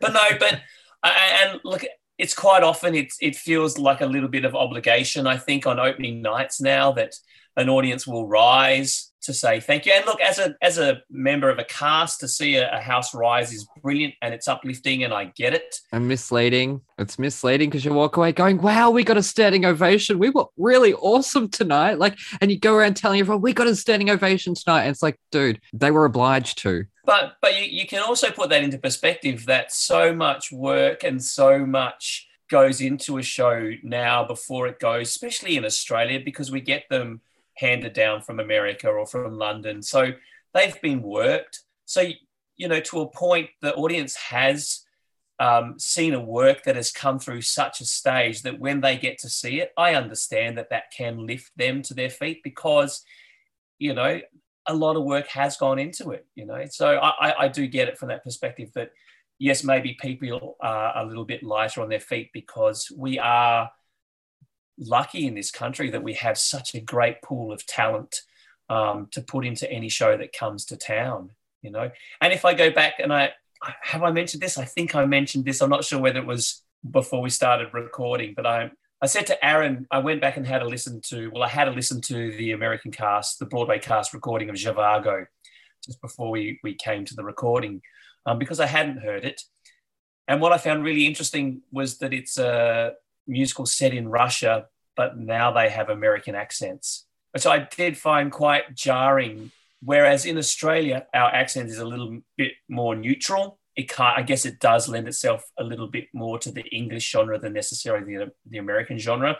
But I did find it very jarring listening to Russian people sounding as Americans or Americans, whatever it was. I did find that a bit kind of farcical. Whereas Yeah. definitely here in Australia, you know, we do have a reputation for being grittier and, and gruntier and grimier when it comes to performing. That's what Cam Mack when he would come back and he'd say, I love watching the Australian cast because they bring some kind of earthiness to it that we don't get. Broadway is really mm. precise, and you can hear that in their recording of Zhivago. It is really precise, which I think is beautiful in Greece. I think the precision and that articulation is, is awesome, and that's what Broadway does better than anywhere else in the world. But I, I think that a, a, a musical drama like Zhivago gets so much grunt and grit from Aussie performers that, you know, essentially they might have shot themselves in their foot by not getting the Aussies to record it. Yeah, bringing up the the Australian cast album thing again. Apparently, uh, it, it was planned for Zhivago. Yeah, apparently, there are two songs from it There are. Uh, with Anthony Warlow on on YouTube. I think I have them. And Lucy Maunder, yeah. Edge of Time, I think, is one of them, Evan. I think Edge of Time is on there. Oh, great. Well, they picked the right song. but yeah, uh, just from from listening, all the Yeah. musicals I have been listening to, yeah, just, just through the show, and and the odd occasion where there are multiple copies of a you know Broadway copy and a London, you know, Yeah. there'll be a West End recording. Um, how vastly different they can be. The West End production, they just take it in a completely different direction. You know, the same music, same lyrics, but somehow just a completely different feel to a show. So yeah, there, there should be. I really haven't come across a lot of Australian recordings where When you know we where no, you can you don't. or just in general I haven't come across a lot of Australian recordings and and then when there's shows that I'm really sort of a fan of something like Gypsy I went through and listened to all the different Gypsy cast recordings there's like four or five of them there's a Yeah. fair few There's even more than that that aren't available. yeah so yeah I did go through and listen to those so Yeah. yeah. there needs to be more Australian cast recordings definitely We do. We do. Now, when you look at the Rent cast from Australia, you have Natalie Bassingthwaite, Matt Lee, Mig Ayesa, who was in rock band INXS. You have this hot young cast of Australians, Christine Anu, Roger Corser. Look what he's gone on with his Mm. career. Why the did we not get a recording? Because if those cast members had been immortalized, that CD would be worth a hell of a lot today. I'll tell you that. Anyways, I, I'm so fired up about it. We it was going to happen. I kind of bizarre. We we must have got into a recording studio somewhere because I have a vision of us in the recording studio. What we did because it was going to happen, and they pulled the plug at the last minute. But as a as a group, we all decided to make our own cast album, but not of Rent. So we all contributed one song to our own personal little cast album, which included members of the band and, Oh, and places like that. So we were all invited to contribute one song for our little Rent album, which I have somewhere buried. And it was one of those things that became for the cast of Rent. It was one thing that we never shared with any of our fans. It was just our personal album. Oh, um, lovely. Hmm. Yeah, it was, you know, because you got people like Christine Anu who records, and so she put Yeah. stuff in there. I think Roger Corser put in there. I'm not sure. Mark Richard Ford, who we lost a few years ago. Oh, really? Um, oh. Oh, just And I think it was, was he from America? he was, yeah, just Collins, yeah. oh, just for me once again. And and we haven't talked about highlights in my short illustrious career, but standing on a stage with Mark Richard Ford singing I'll cover you, reprise. Ah, like even now, even now, I'm just getting goosebumps thinking of you know sharing those moments on stage with him like that. Just special, just really, you know. So yeah, and and disappointing not to have of that. But yeah, there are some important things that um should be recorded legally, I guess. Yeah. Yeah, I'm sure there are a lot of illegal recordings going around. Even just like Fiona Choi, she's had a great career in the past however many years. Like Justin Smith, She's been doing really well. Smithy, ah, Prinny Stevens on The Voice. yeah. Like there is such a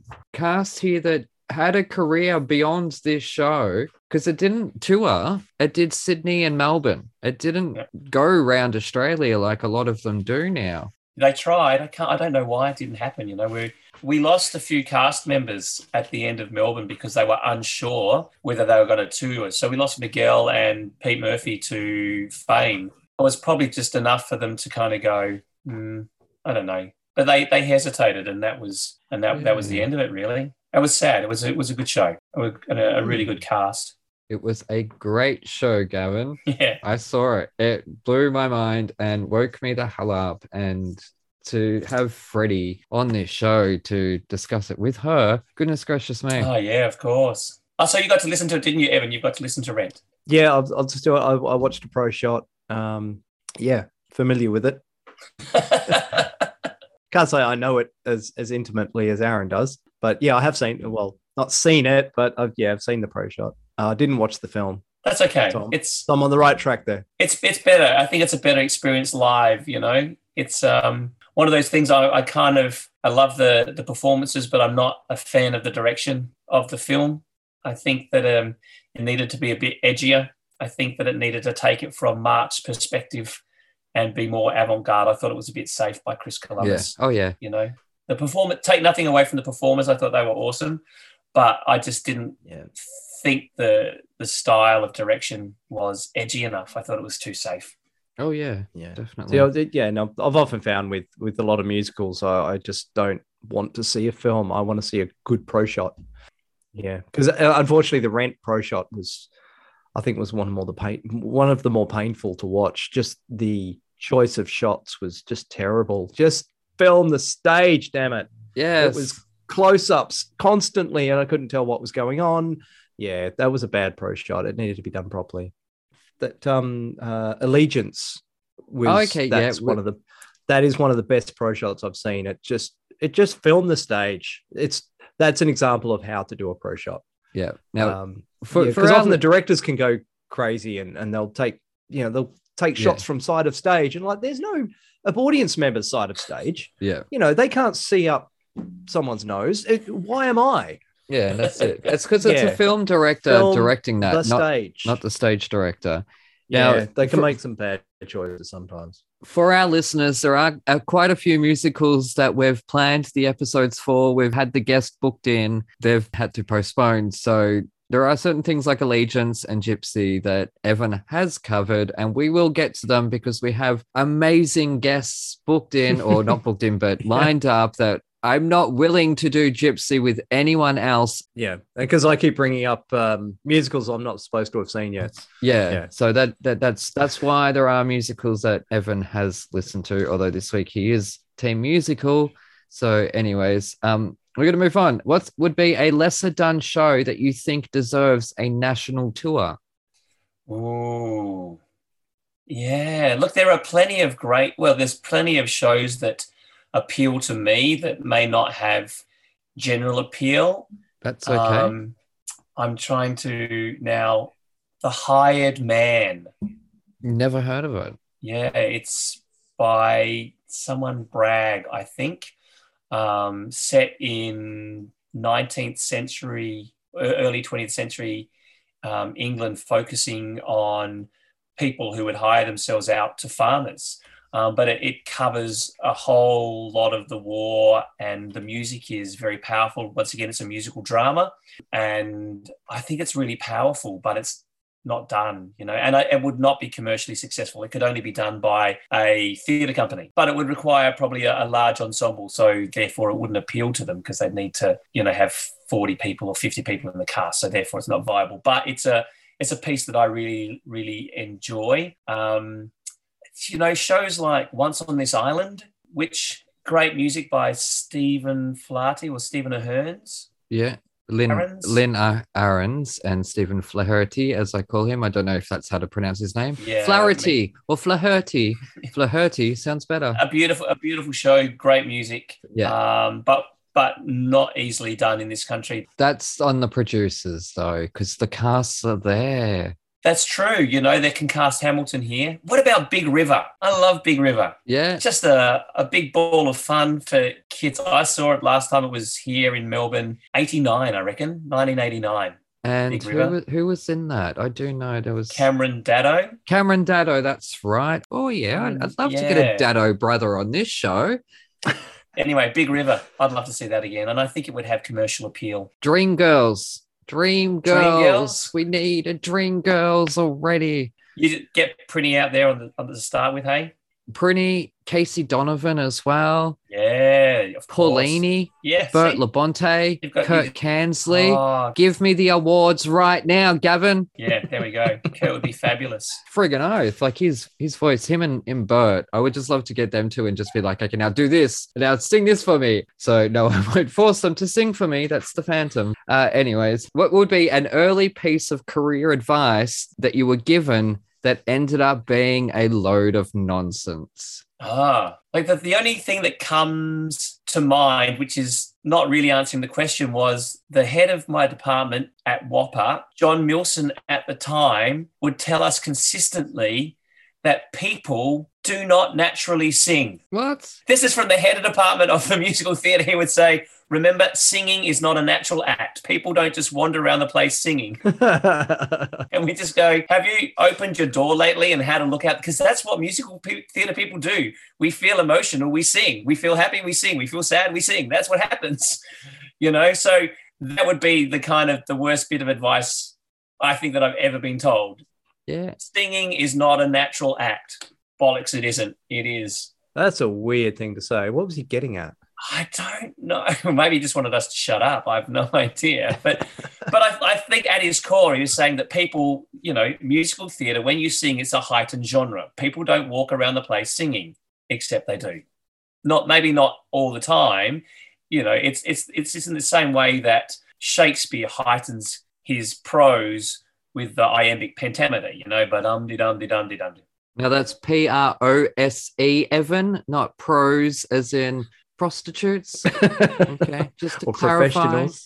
Or professionals. I am God. I am aware of Shakespeare. Jesus. So anyway, I I think it. I think that was John Milson's point: is that you know singing is not a natural thing. People just talk, you know. And and once again, in the the Shakespearean musical, Something Rotten, Oh, okay, yeah, yeah. and you and you got that big song that's like, what people go around singing? Yeah, they sing in a show.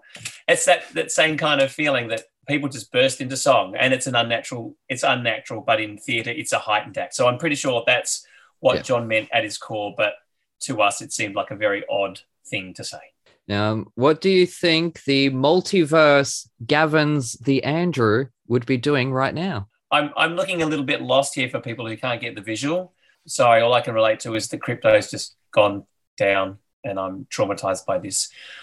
The, mul- the multiverse Gavin is is regenerating some kind of John Farnham sounding superhero who's about six foot two and has to be cast in every leading male role from now for the rest of eternity, so that I can just play it um, and regenerate whenever required. It'll just go, ding, I can plug it in and I'll never have to be concerned about not being right for the role again. I can just morph as per, you know, the ones and zeros allow me to change so that I can play whatever role and whatever story I want to do. I think Yeah. that's what the multiverse Gavin would do. Um, okay, so that was the question I had thrown away. Anyways, of all your past named characters that you've played or stepped in as, whom would you like to swap with Freaky Friday style for a week? Ooh, okay. A lot of them have died, so that's not really, really good. a lot of the good characters that I've played Oh, died. I'm trying to think of. Uh, you have done a lot of war. Yeah, yeah, like South Pacific. Now they're at war. Hello, Dolly. Yeah, not really. Chess. Yeah. Well, they got to go some go to some cool places, in Bangkok, and do you know what? I'm going to go with uh, one of the latest ones. I'm going to go to Lazy Town Oh yeah. and just be stuck in a cartoon land. Yeah. We had the director of the pilot episode on this show, would you believe? Mm, Oh, really? yeah. Kirk Thatcher, who directed The Muppets. And Wow. I'm a big Sportacus fan anyway. Yeah. Oh, God, he's a legend. He's awesome. Sven, whatever his name is. Well, Sven?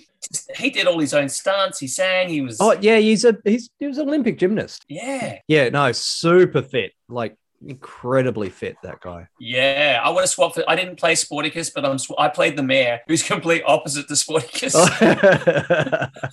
And here's here's something that was uh, you might find quite funny. So look at this beautiful hairstyle that I have. Yep. When I played the mayor in Lazy Town, they gave me a bald wig. what?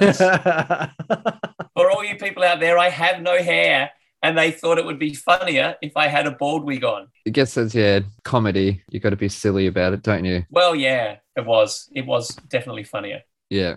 Anyways, are we ever, because you're a prolific photographer, are we ever going to get a coffee table book of your extreme sports photography? That's what I want to see. People nearly dying on bicycles. Oh yeah. Hmm. Yeah, look, there was um I've got lots of photos of hang gliding and rock climbing and whitewater rafting and Oh, wow. all those things with with some of my friends there. We used to call ourselves the one the one day wonders because we'd try and, you know, go horse riding or something. And and for those people who are not in music theatre, you sign a, a, a contract that says that you won't do any dangerous activities. But I had myself convinced that if you hang glide without a hang glider, that's a dangerous activity. If you abseil without a rope, that's a dangerous activity. But if you have the hang glider and if you have the rope, I consider those things to be reasonably safe. But yes, I, I was a, a kind of a cause for a bit of nightmares, I think, for some of my company managers who kind of wanted to know but didn't really want to know what I was up to on my days off. But yeah, extreme sports. And and I remember going canyoning um, on one weekend through in New South Wales. There's a thing called Claustral Canyon where you have to swim through these creeks and then you abseil down a waterfall into another canyon. And just because I'm a photographer, I actually took my cameras along as well, just to keep it really interesting. But the, on the upside, the, when you're swimming through black water and you've got you know a, a five thousand dollar camera with you, you don't tend to worry about what's in the water. You're just going, I must protect my camera at all costs protect the camera. So you you're not focusing about this glow fish that well, wow, look, there's a glowing lobster kind of thing. What's that? You just kind of just move on and going, I'll just protect the camera, just keep swimming. Now, what has been the most cathartic performance or character that you have played? Uh, this one's easy for me. This is definitely Chris in Saigon.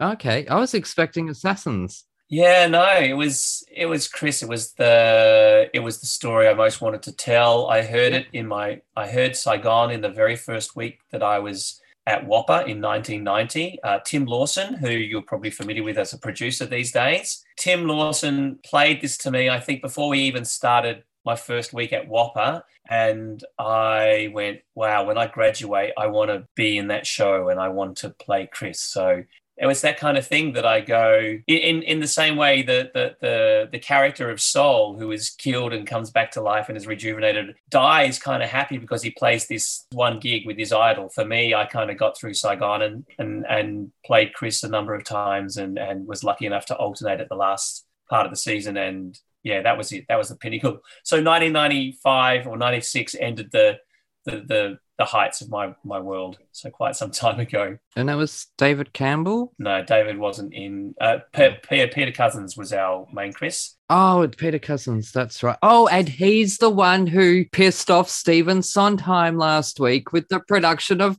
Company. Yeah, with Kookaburra. Yeah, yeah. And the lovely and very talented Ben Harkin went on after Peter Cousins left. Ben took over as well. So I shared the stage with Ben. Well, we alternated at times. But yeah, Ben, Ben, who is now a doctor. Hello, Ben, if you're out there. Ben Harkin, lovely, wonderful man. Yeah, um, was Peter Cousins in Les Mis with you? I couldn't find my program. No, he was in the original. I think he was.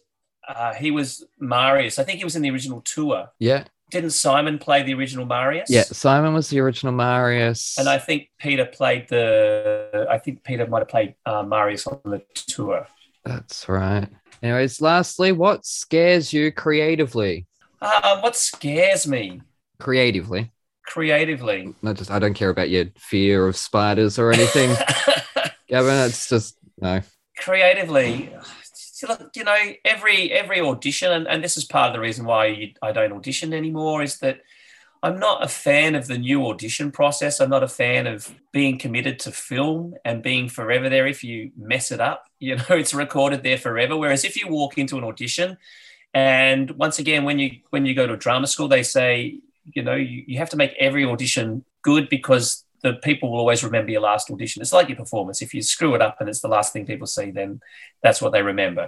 What If you saying. screw up a video audition, it's there forever, especially Yeah. with TikTok and YouTube and Facebook and all those things. So I'm very grateful that I kind of auditioned in an era where you walk in and if you screw it up, only those people in the room will ever remember, you know, Mm. as opposed to now you put it on film and you know it's Yeah. there forever and it can go out into a genre and and yeah and and that kind of scares me. So i, kind of like the old school way of just walk in there give it your all and let that moment be be in the moment and Yeah. if it's to be it's to be and then off you go. It's like simon said that you i think you asked him the question does he get worried about any performances or anything? Like is he does he feel unsettled? But he's he's confident once he's got the role because you know people have looked at him and said yeah you need to be in this role and you you take confidence in that you know a, a bunch of professional people have said yes we want this person to be in that role. But when you step forward into an audition i still think that that is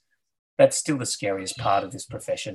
You know, Yeah. it doesn't matter how many times you do it each role can be can be different. And and and when you have been in the industry for a while you can step into a room with people you know and that makes it easier. But if you screw it up you still feel pretty crap. And i've screwed up a few. So i'm glad not to be there in a hurry you know Uh, now, lastly, actually, do you regret saying yes to me all those years ago? This, is where it's ended up. no not at all i'm i'm that's i'm really excited you know and i'm so glad that it, it led to other opportunities i'm so excited that you got to work on buffy because hey big buffy fan what the hell is going on in my life? Like, I just, I don't know. And then just been able to leverage it. Yeah, and look, that's that's that's the thing, you know. You just never know what will come of of doing something. So, you know, Yeah. the thing for, for me is to always give it a give it a try. You know, the fear of failure, it, you only fail to me if you don't try. So give it a give it a crack. You're listening, Evan? Because that's that's you only fail if you don't try. As you go into your making your diamond pleating headboard. yeah, yeah, no, we've yeah, we yeah. At the moment, I'm I'm doing a you know diamond plated deep buttonhole headboard. Yeah, you know, I'm, wow. you know, trying to yeah, learning upholstery, and I'll have a crack at anything. Uh, but anyways, you have been an amazing guest. Thank you so much for saying yes. Because if Mm. I had have waited a year and you said no, I would have been like, oh, Dow, I should have just asked last year, and then I wouldn't have waited for a whole year just to get a no. Um, so, but that was a whole shitstorm last year, and I thought, no, I'm not going to invite someone on my show to say thank you for helping me get into Buffy. Joss Whedon's a pariah, because that just would have been like, what? So it was sort of like a back away slowly. I'll just wait a little bit. And sort of time went on. I'm like, oh shit, I better get onto that. And so I did. And so, so thank you. I am so honored and and truly blessed that you gave me that chance that I did not know. I promise you I had no clue what to do with crosswords. Oh, that's awesome, Aaron. I, I'm very grateful. I've had a great time just hanging out with you guys, just chatting away and Yeah. talking Awesome. crap. Hopefully, you can um, compile it into something that makes reasonably sense, you know. But uh, no, it's good to meet you guys, and and good luck with what you're doing. And and um, I'll put my ears on and have a, a listen to a few more as they as I get a bit more time. Yeah, awesome. Yes, and Mm. just quickly Mhm. add social medias. Where can people find you on the socials? Or- I can't. I am an enigma. I have no Facebook, no Instagram, no any social media. I have a website, gavind.com.au, but I haven't updated that since probably since they got rid of iWeb out of the, the Mac system. So I think that was around about 2003. I think that's when I updated my website. You built you built it on Netscape by the sound of it. I, I built it actually. Seriously, I was doing rent and I went across the road during matinee and I grabbed uh, like a hamburger and in the shop ne- and I had to wait for the hamburger to be made. And in the shop next to me was a news agency and it said how to make your own website. So I went and I bought that and I made my I made my first website by HTML code, just doing it all by Yep. code. Uh, Nice. But, and then when iWeb came out, I went with iWeb. so yeah, no, I'm not on any social medias. You are so much better off. Anyways, to you at home, you take care, and we shall see you next time. Hooroo! Awesome. Great, great work, guys. Yeah, thank you so much for giving it.